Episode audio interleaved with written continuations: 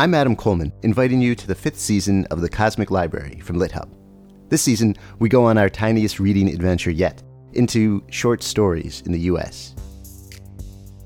But this too turns out to be almost all encompassing.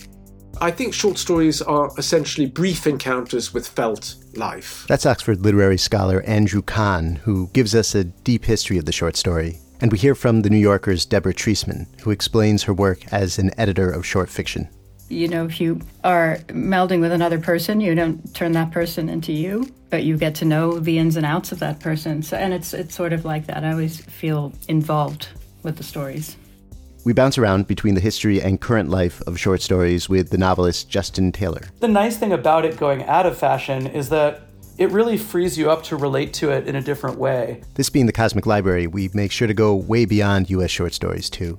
Here's the Washington Post critic Becca Rothfeld. A lot of Kafka short stories, I think, gesture at or describe um, sort of nightmarish geographies or architectures. And the actor Max Gordon Moore reminds us just how wild short stories can be.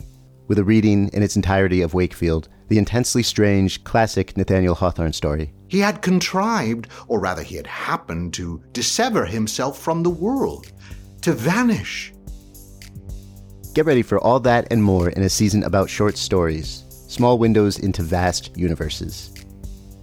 It's season five of The Cosmic Library, available soon wherever you go for podcasts.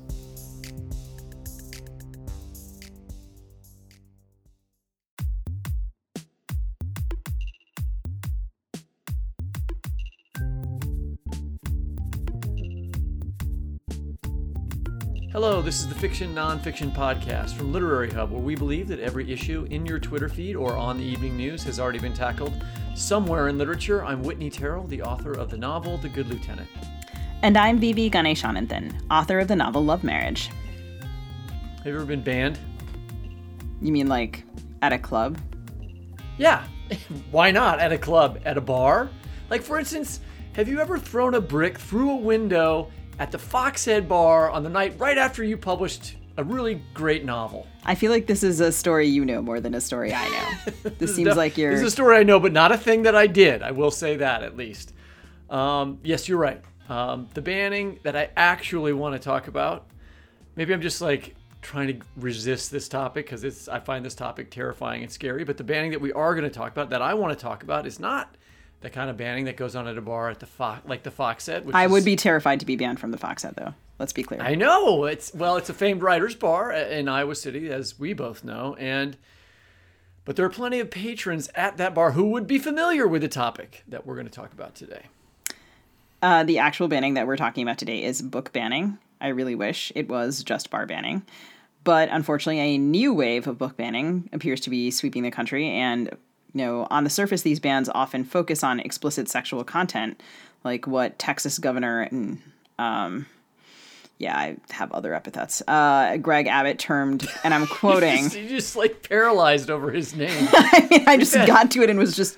We've yeah. had three what the fuck. No, is, we've had two what the fuck Texas episodes already. We're sick just, of this guy.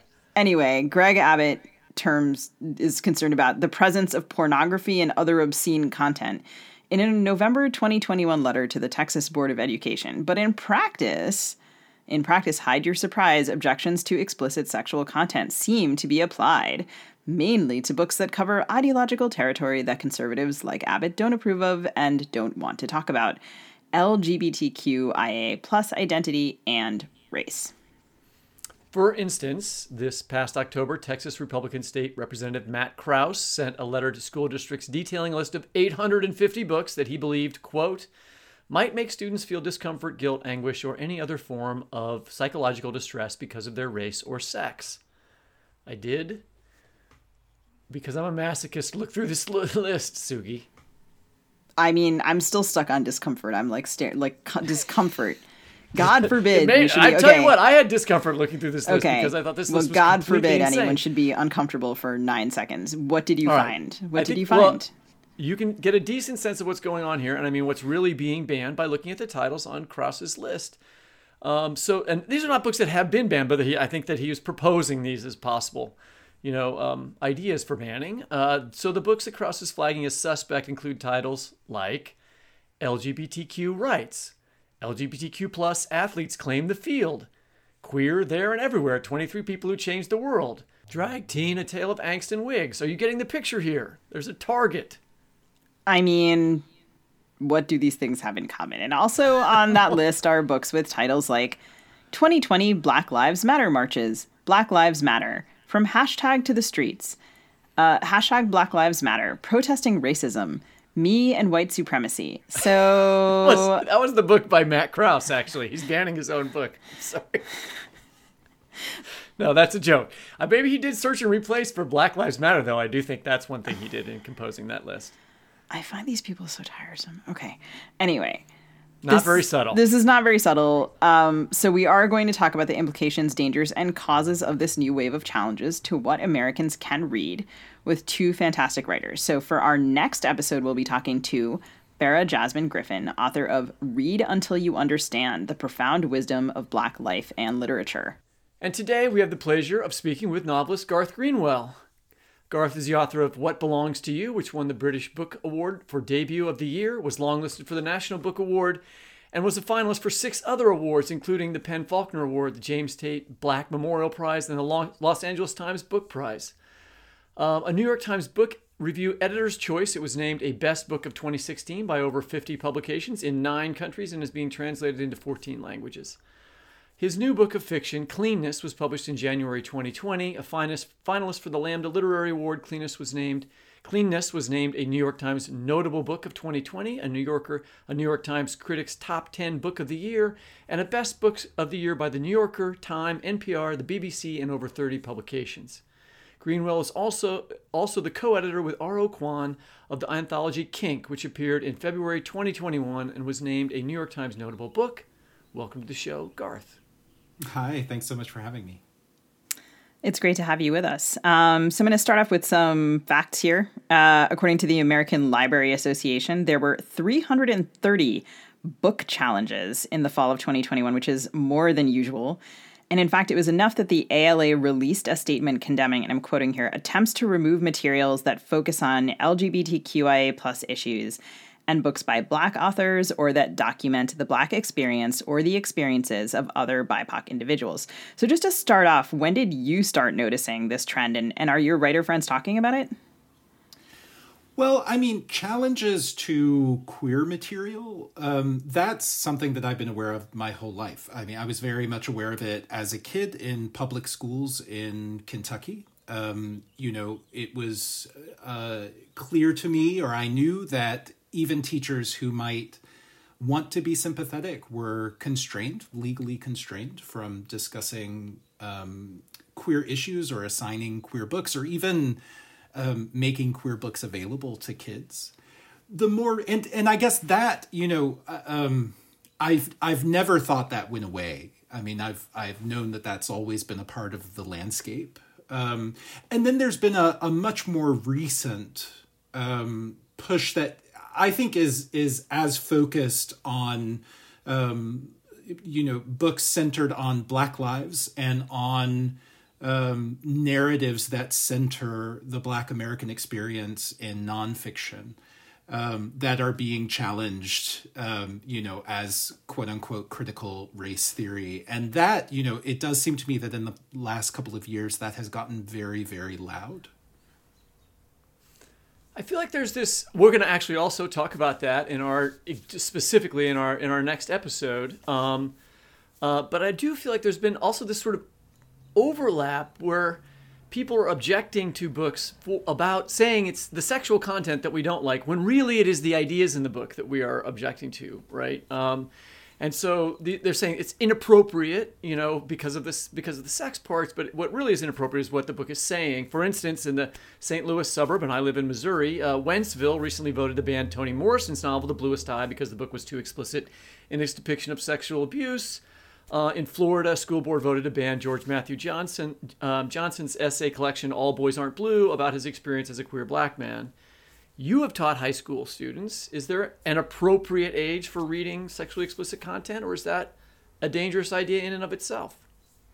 Well, so first of all, I think you're right that quote unquote sexually explicit content content is very often a cover for something else. Like for instance, a book that's perennially on um, the sort of most challenged lists from the ALA um, is David Levithan's book Two Boys Kissing, in which there isn't any sex. So you know that's sort of flagged as being a book that is inappropriate for a certain age because it's sexually explicit. It's not sexually explicit. So clearly the objection is to something else.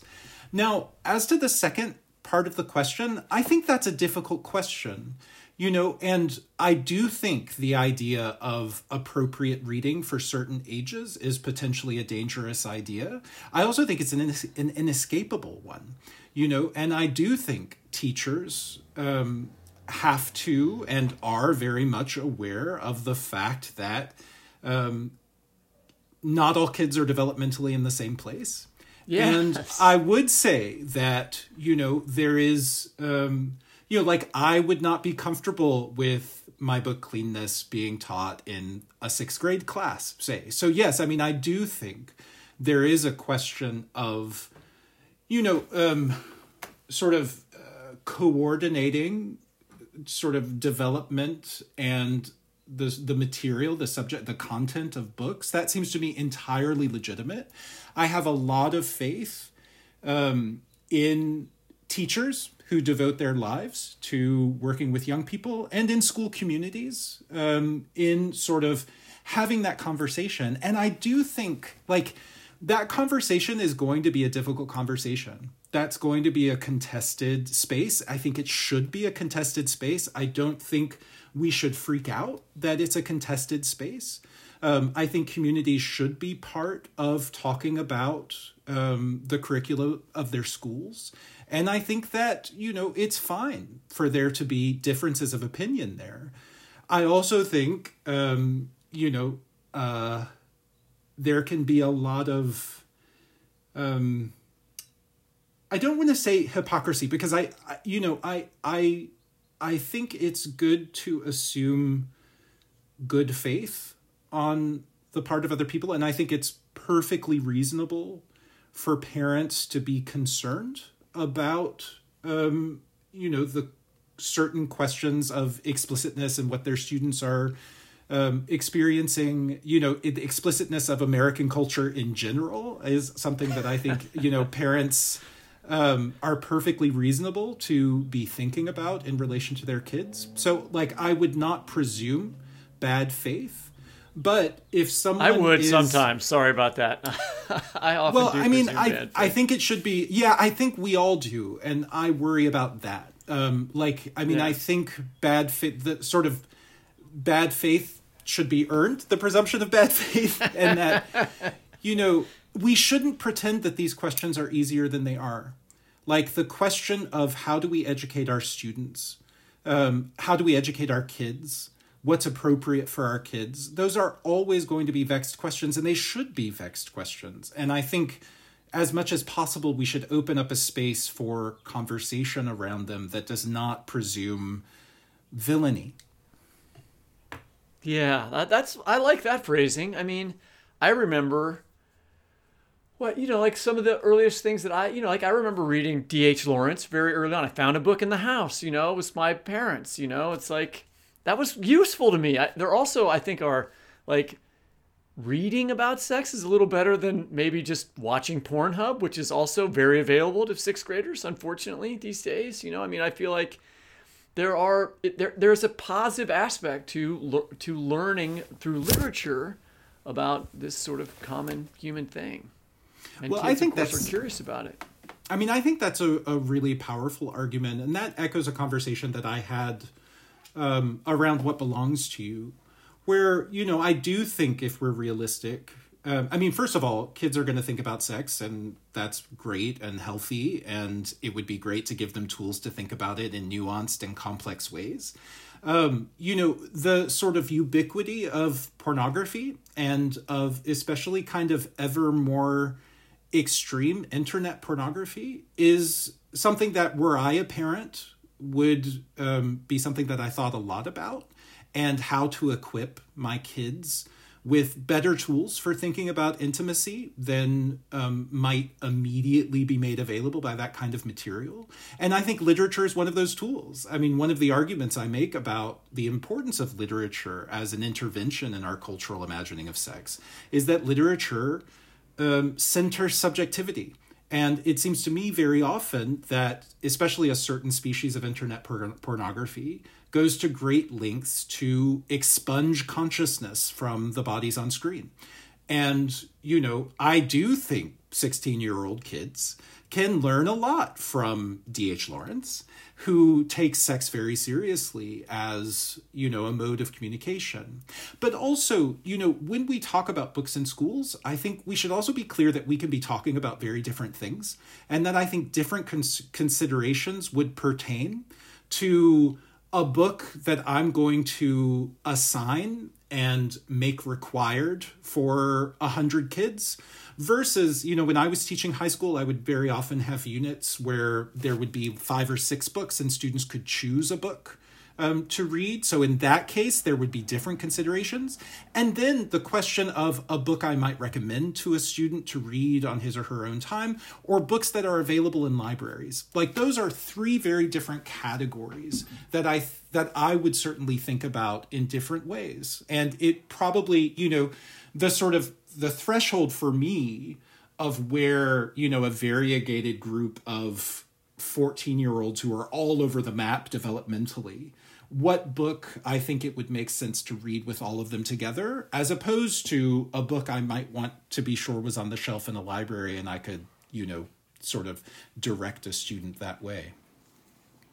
I so appreciate these distinctions you're drawing between, um, you know, screen depictions and text and these different categories of text. Also, I'm just remembering, you know, as a kid, I don't remember how old I was, but maybe not that old. I remember watching um, A Streetcar Named Desire, which of course has like a very particular ending. I had no idea what happened in that movie for some years. Like I just didn't know how it ended. Didn't couldn't. My parents had never seen it. Didn't ask them. Um, the same thing happens in like in, in Gone with the Wind. She's ravished. Like even on the page, didn't know what that meant. Um, for some years, like like the screen depiction, like right the cutting away. Um, and i think like this is such an important distinction between like right um, kind of like body depictions of sex and when you when you read like you have the capacity to imagine so many different bodies in that space even if it's described even if the body is described very specifically you can imagine such a different range of people so it also feels to me more inclusive. And then you, you also talked about i mean we, we whitney mentioned the bluest eye. And then there's also like subtly here this like question of trauma and when we should become aware of it, which is also in here like like I don't want my kid to know bad things can happen, but if your kid doesn't know bad things can happen, we were exchanging emails also about what had what had happened within the dream house, and and some of what Carmen Maria Machado had said about this was that you know if you're if you're if you if readers don't know that abusive relationships can happen, then of course then their ability the ability of young people to protect themselves in those situations is is less. And so I mean all of this seems to me so important. And I think like one of the things I most appreciate about your work is you use the word intimacy, and the depiction there is also so important because like it's the beginning of the time when a parent begins to realize that they can't know everything in their child's mind, which is like horrifying.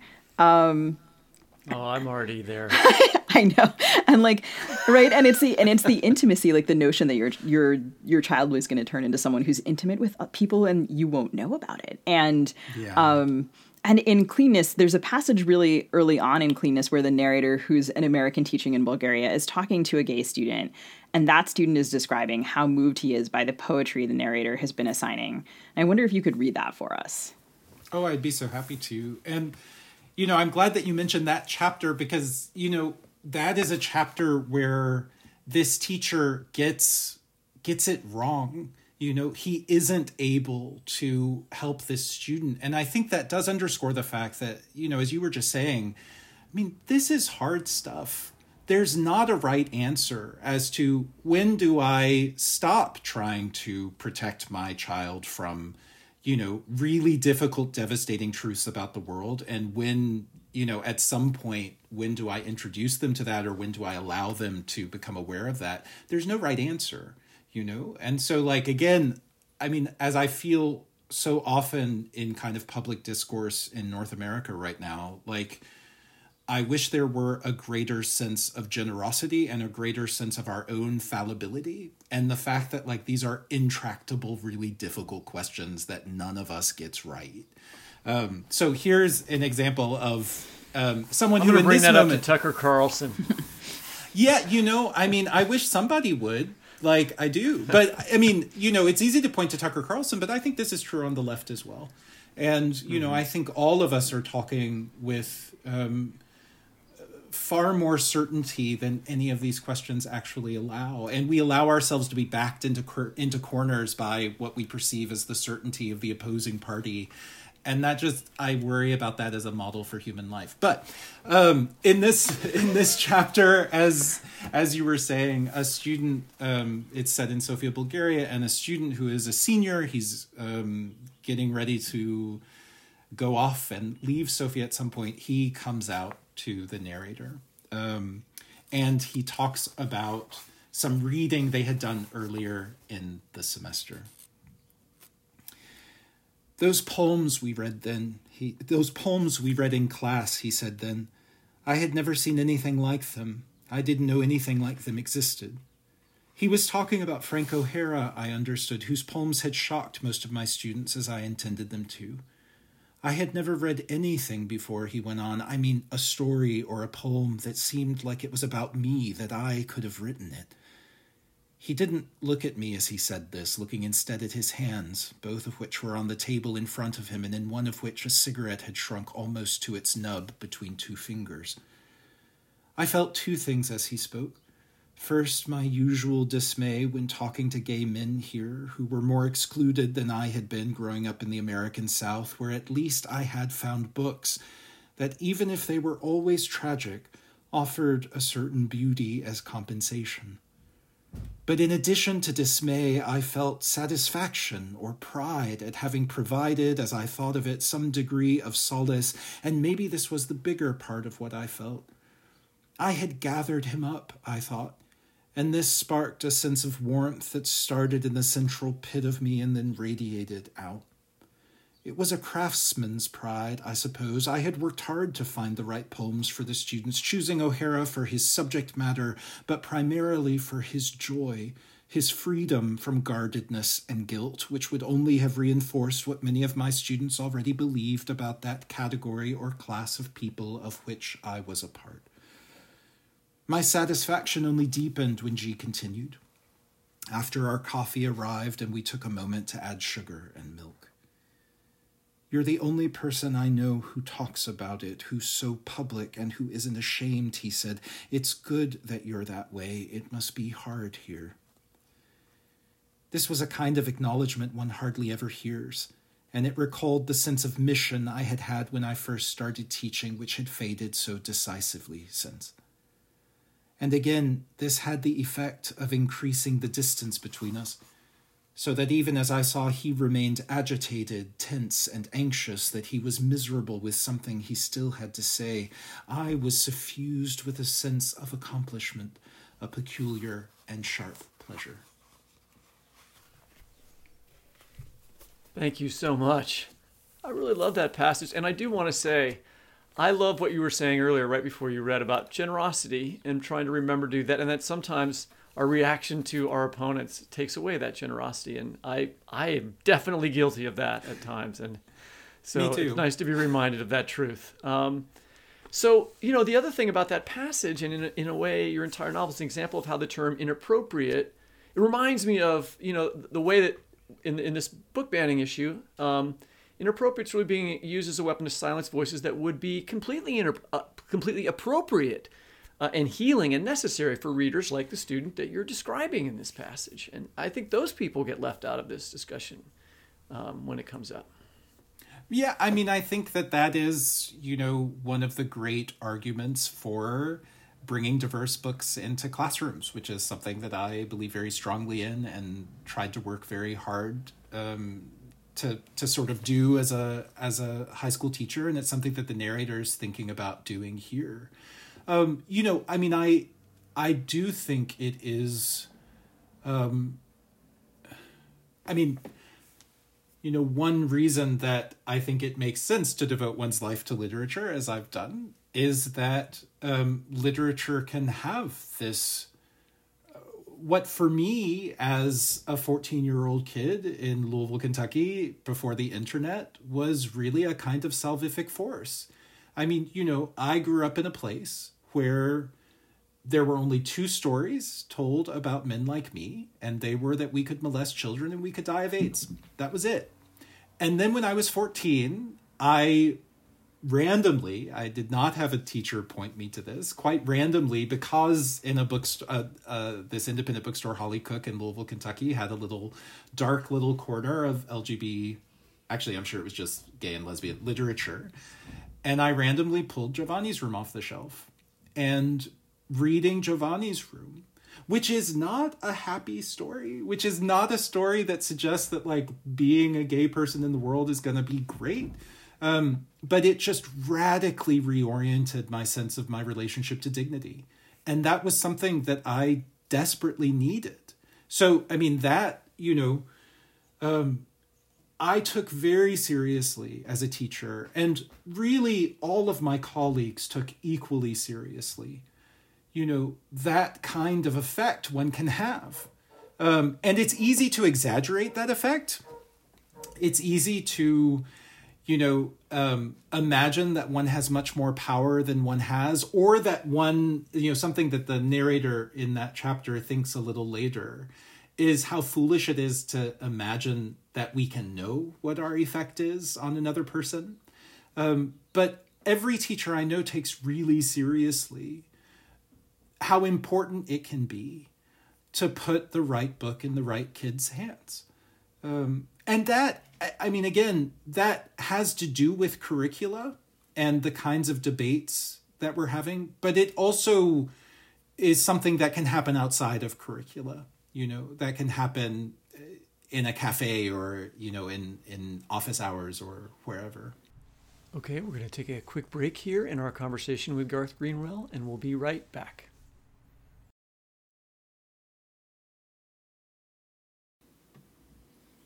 You mentioned before um, Two Boys Kissing as an example of a book that doesn't have explicit descriptions in it, um, doesn't have sex in it, but frequently is targeted as being banned. And I wonder if there are things that are maybe like a little bit the other way around, um, things that have, say, descriptions of straight white sex, uh, Judy Blume, Philip Roth, um, James Salter, things that in the past have been banned, maybe are less banned now. Um, things that have been reliable go-tos for teens for some years that that seem to have, um, for one reason or another, kind of gone around these bans or slipped slipped through them.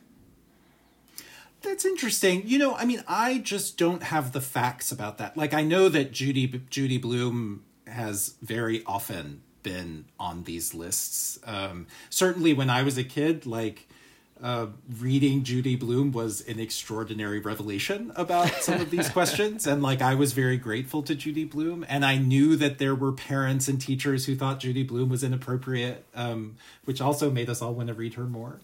Um, you know, but this then you know, something that I think, like, I think those of us, well, I, I shouldn't presume anything actually, because um, I'm actually just meeting both of you um, in real life. Certainly, Whitney, we've we've exchanged emails, but um, you know, for me as someone who thinks of myself on the left, I'm very comfortable sort of talking about my opposition to the idea of banning books. And it is important that you know from the right these calls are base are coming in at the sort of state and local government level like they want hard bans it's much less comfortable to talk about the sort of soft questions of what books are appropriate that for me are very front and center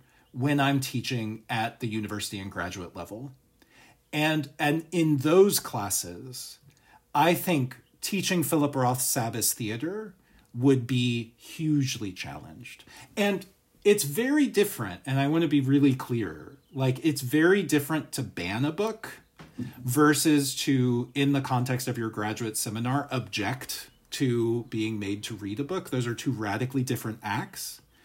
And yet, it does seem to me that from both the right and the left, we have become very comfortable with thinking of books as dangerous things to which we are extraordinarily vulnerable. And that troubles me, whether it's coming from the right or the left.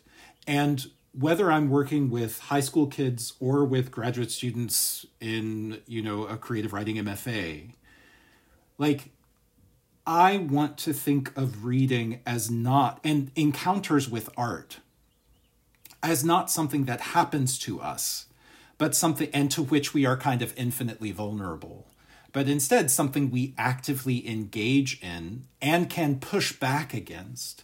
So that you know reading philip roth or you know i think there is often pushback against any depiction of desire that is coming from the subjectivity of a straight man.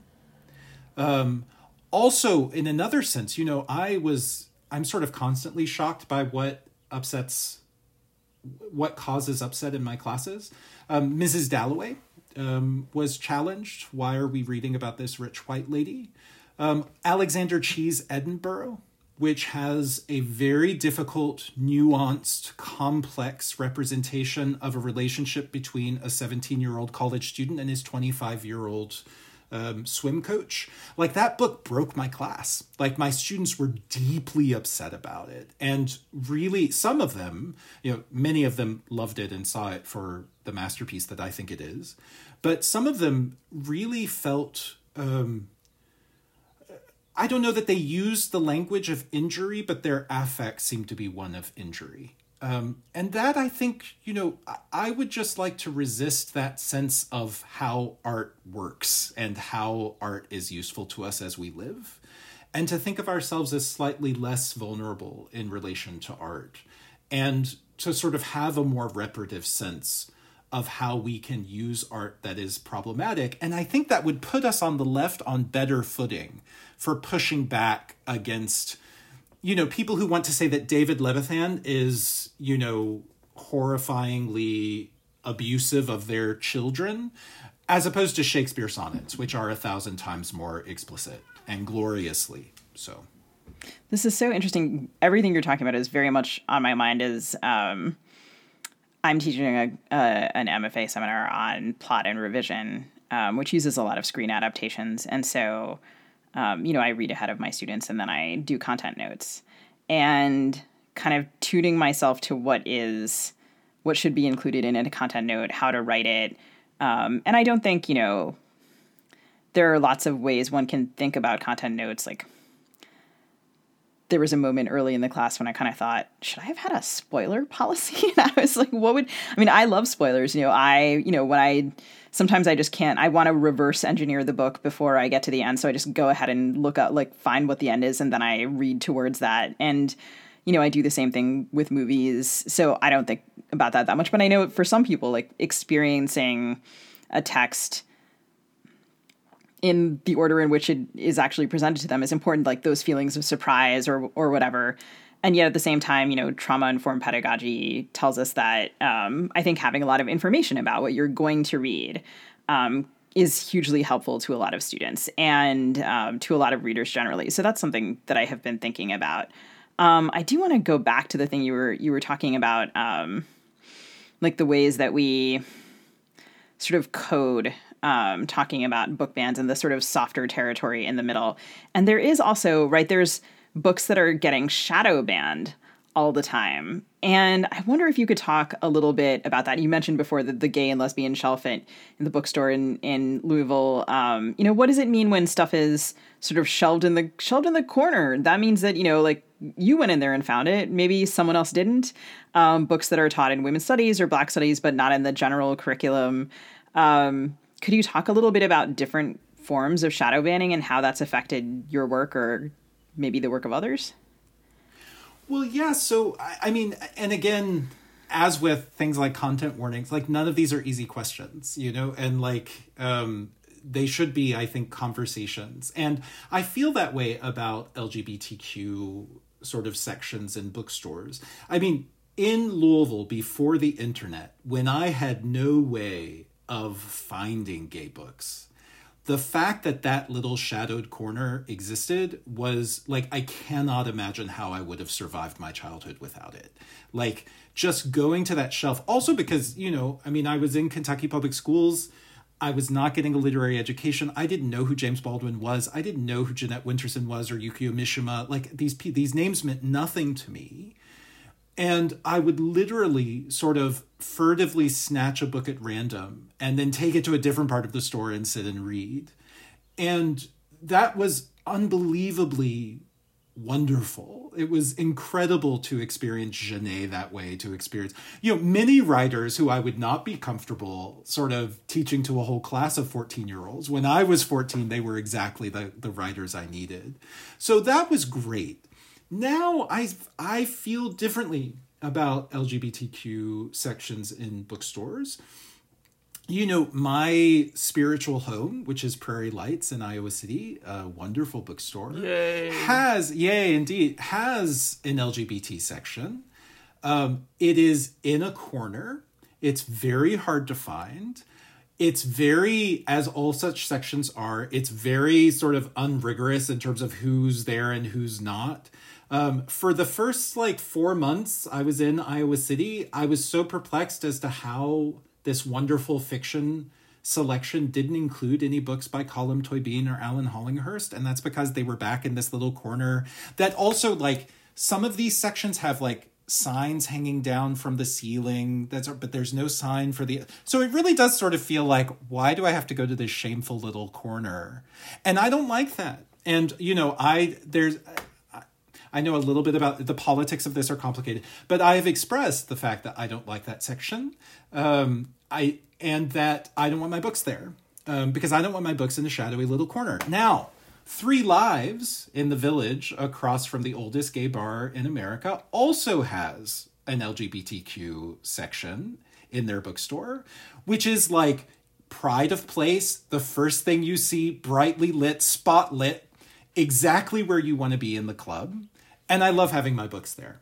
So, you know, in that sense, like it really is, it's not a question to which I have a kind of principled answer. It's instead, it's like, does this feel like the party I want to be at, or does this feel like nobody invited me to the prom? You know? And that's another way in which, you know, I do sometimes think that principles get us only so far, and that um, context matters and community matters and the way things are talked about matters and that we're not always going to be happy. Like and i still love prairie lights even though they have that little dark shadowy section for a few gay books. Like it's still my spiritual home and i'm working to try to get them to you know move on from that. Um, I just wanted to, I, I agree completely with what you're saying. And I, I wanted to also just go back a little bit to the class that broke your book about, you were talking about Alex's novel. I taught Another Country, which is a James Baldwin novel with Rufus Scott as this very complicated black main character. And it was a mixed, you know, there, it was not a white only class. So I had a lot of black students and they were like, ah, we don't like this guy, you know? And it was, and I thought, okay, because that book would have not seemed out of place when I was in college. Like I don't think people would have objected to it in the same way. And I thought that was interesting. I'm learning from that, you know. Um, yeah, and yeah. I think I think it's right that those conversations change. I mean, look, I've I absolutely will still teach another country. I still teach Giovanni's Room, um, which again, like for me, was the book that saved my life. You know, teaching it in a queer aesthetics course at um, the Iowa Writers Workshop you know some students and i do like i put front and center the fact that i do think that's a, book that has a homophobic logic at its heart. Um, and it's you know one of the things that is deeply moving if you read baldwin's novels just first to last is one of the things you see him doing is climbing out of a pit of homophobia. So that in giovanni's room you know queerness is only ever a shut door and then by just above my head he can imagine you know these full rich affective long-standing relationships between men and that's very moving but like still like this is another way in which i think our conversations about what it means for literature to be affirming are too simple and get things wrong. But I had a student, and also like another way in which generalizations kind of don't work, that books mean different things to different people. So when I taught Giovanni's Room and very much talked about homophobia in it, um, you know, at the end of the unit or at the end of the couple of classes where we had read it, I had a student, a, a wonderful student from Nigeria, who said, you know, I am a queer man from Nigeria, and this book does not help me. Like, I'm from a place where homosexuality is criminalized, and this isn't the kind of story I that is going to help me live my life. And it was so interesting to me because you know i said to him well i also am from a place where homosexuality was criminalized. Like when i was 14 and read that book homosexual homosexuality was illegal in kentucky and those laws were enforced. And somehow for me that book in which homosexuality is only ever a closed door opened every door. But that doesn't mean it does that for everyone and that's okay too in addition to being a teacher, you are also well known and rightly praised as an author who writes explicitly about sex and what intimate contact reveals about our humanity and how it's a crucial part of our humanity. You've also edited uh, a volume of fiction with R.O. Kwon titled Kink that gives other writers a forum for this subject. So I'm assuming you find there are important truths a writer can tell by writing about this. Um, did the writers you published in Kink talk about what drew them to write about sex, and particularly sex that our friendly neighborhood book banners might define as quote unquote out of the mainstream or quote unquote inappropriate. Had they had difficulties in finding uh, places to publish that kind of fiction? Well, you know that's an interesting question, and I, I wouldn't want to speak for any of them in the in the context of the or in the considering the particular stories that we published, they were almost all solicited, so they were written for the volume. So we sort of created a space for them. Um, you know, it is certainly the case that in my own sexually explicit work, um, you know, some of the so there are two very sexually explicit chapters in um, Cleanness. Um, one of them was published at the Paris Review. Um, actually, I think my first, the first story I'd ever published. Um, and then the other but it had been rejected by other places like the new yorker. And the other story the little saint which interestingly they're both stories that have to do with bdsm um, sexual encounters. Gospodar is one in which the narrator um, is the submissive in the encounter. And um, the companion chapter the little saint is a scene in which the narrator is the dominant I wonder if that might be a reason that it was. I, I actually I think that's maybe the strongest chapter in the book. Um, it we could not find a publisher for it, and you know my editor at the New Yorker, where three of the chapters were published, and someone who I love working with, was very frank with me about just you know this is simply too explicit for us um, to publish, and I think you know again, I think that's fine. Um, like, I think it's fine for a magazine to say, we will publish, you know, this amount of explicitness. Um, and the two, the two of the other um, chapters that had appeared there also had explicit moments that I think she had said were like as explicit as the New Yorker had ever been. Um, but at a certain point, they had to say, you know, this is just too much for us. And that's analogous in some way to kind of community conversations that I think can be healthy, you know, and I, you know, um, like it doesn't make me angry that the New Yorker wouldn't publish that piece. Um, it also, to me, doesn't say anything about the value of the piece itself.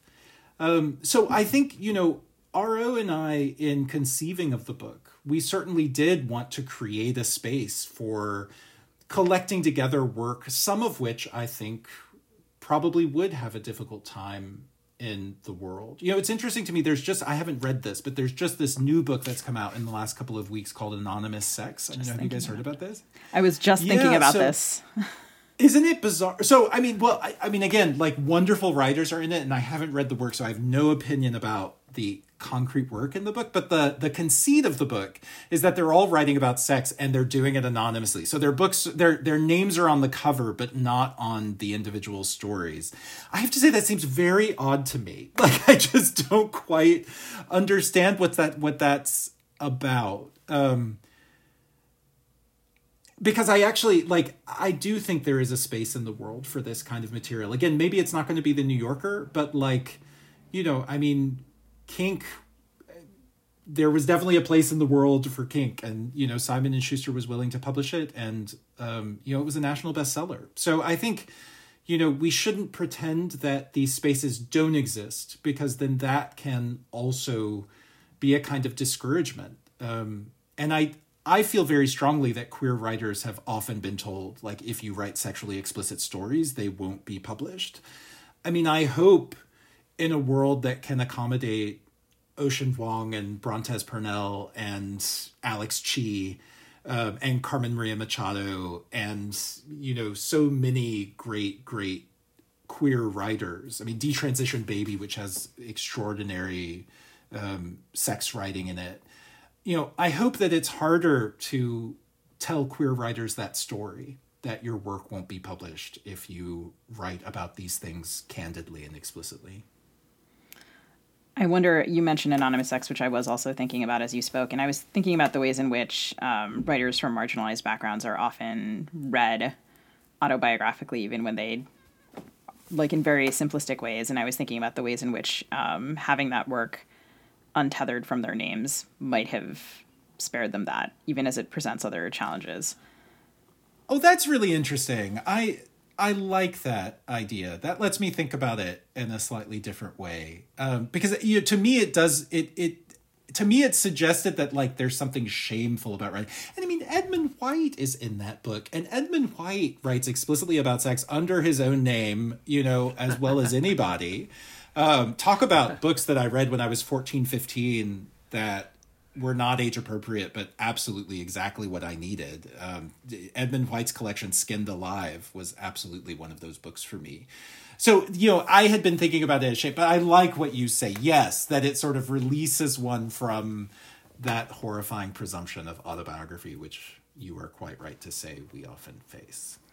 Um, so, as we sign off, I just just to prove the point that writing about sex can be extremely moving and universally human, we would like for you to read a really appropriate, beautiful sex scene from Midway through Cleanness. Oh, I'm so happy to. Thank you. And what a beautiful way to cue it up. I appreciate that. Um, I'm gonna I'm gonna read from the title chapter of the book, and I'm gonna read the very end of that chapter. Um, and the middle section of the book tells this um, i mean really in some it's it's a quite conventional relationship between the narrator and um, another foreigner a younger portuguese man whom he has a relationship with. And in this what's happening here is this portuguese man whose name is r um, has just told the narrator uh, about a childhood trauma that um, I think neither of them really knows how to process. So that's what's what's just happened. Um, and now they're in in the narrator's apartment having sex. I lifted myself off him and reached to the side table to take a condom from the drawer, but as I tore the little package with my teeth, I heard R say no. And when I said what, taken aback, he said it again more clearly no. And though I hesitated, I set it aside. Since we had met, he had been my only partner. He was the only partner I wanted, but it was a risk I knew. Neither of us could be sure the other was safe, and maybe the risk was part of my excitement. Of course it was. Though it wasn't my usual role or a role I usually enjoyed, I was eager for it, more than eager. I was surprised by what I felt as I slicked myself with lubricant from the same drawer, hissing a little at the cold of it. And then I applied it to R between the legs he had raised. I would take my time. I would be gentle, otherwise, it would be difficult for him, I thought. I mean, more difficult. But he didn't want me to take my time. Go on, he said. I'm ready, drawing his legs up farther to make room for me. But he wasn't ready. When I entered him, he cried out, a terrible sound. I stopped, but only briefly. Since he said again, Go, at least that's what I thought he said, Go, and I pressed farther into him, drawn forward by what he had said and by my own pleasure, which was exquisite. I had never fucked anyone bare before. There was a heat and silkenness in it I had never felt. R had covered his face with his arm again. I couldn't read his expression as I began to move, and really I was marveling so much at my own feeling that for a moment I neglected his. Anyway, he was hiding it. That was why he had covered his face to hide from me what he felt. I lowered my own face to the arm beneath which he hid, to the pit of his arm. I loved the smell of him, and tonight, beside the familiar scent, there was something else his endurance, maybe, his response to pain, since pain was what his noises meant, or some of his noises. When I pressed into him, there was a grunt of pain, and when I drew out, a little sound of need, an invitation or demand that I return, so that if it was pain, it was pleasure too, or anyway, satisfaction. I liked that I could make him feel this. I found myself seeking new angles to make him feel more need and satisfaction and pain. It was like a new intimacy, though maybe there was something cruel in it as well. Some cruelty in myself I sensed the shape of, a shape I had sensed before, but never before with R. I would give him what he wanted, I thought, though whether I was giving something or taking it away, I wasn't sure. There was a sudden noise then, a dull crack that startled me, that startled R too. Both of us tensed as the room was filled with wind. With the noise of it and its force, it made the curtains below. I felt it cold along my back. The window beside the bed had come open. There was a way to turn the handle that let it tilt in a few inches at the top. It must have come unlatched. The wind made a kind of accompaniment as I began to move again a rhythm against which I moved, and as I continued fucking R, I thought of the distance from which it had come. Though maybe it doesn't make sense to think of it as having any origin at all. Maybe it was pure circulation, picking things up and setting them down again willy nilly, not just broken things, but also things that seem whole, the sands of Africa or Greece. It was moving the very lands, I thought, however slowly. Nothing was solid, nothing would stay put and I held on more tightly to R and drove into him more fiercely, drawing from him those noises of pain and of need, noises maybe of pleasure too.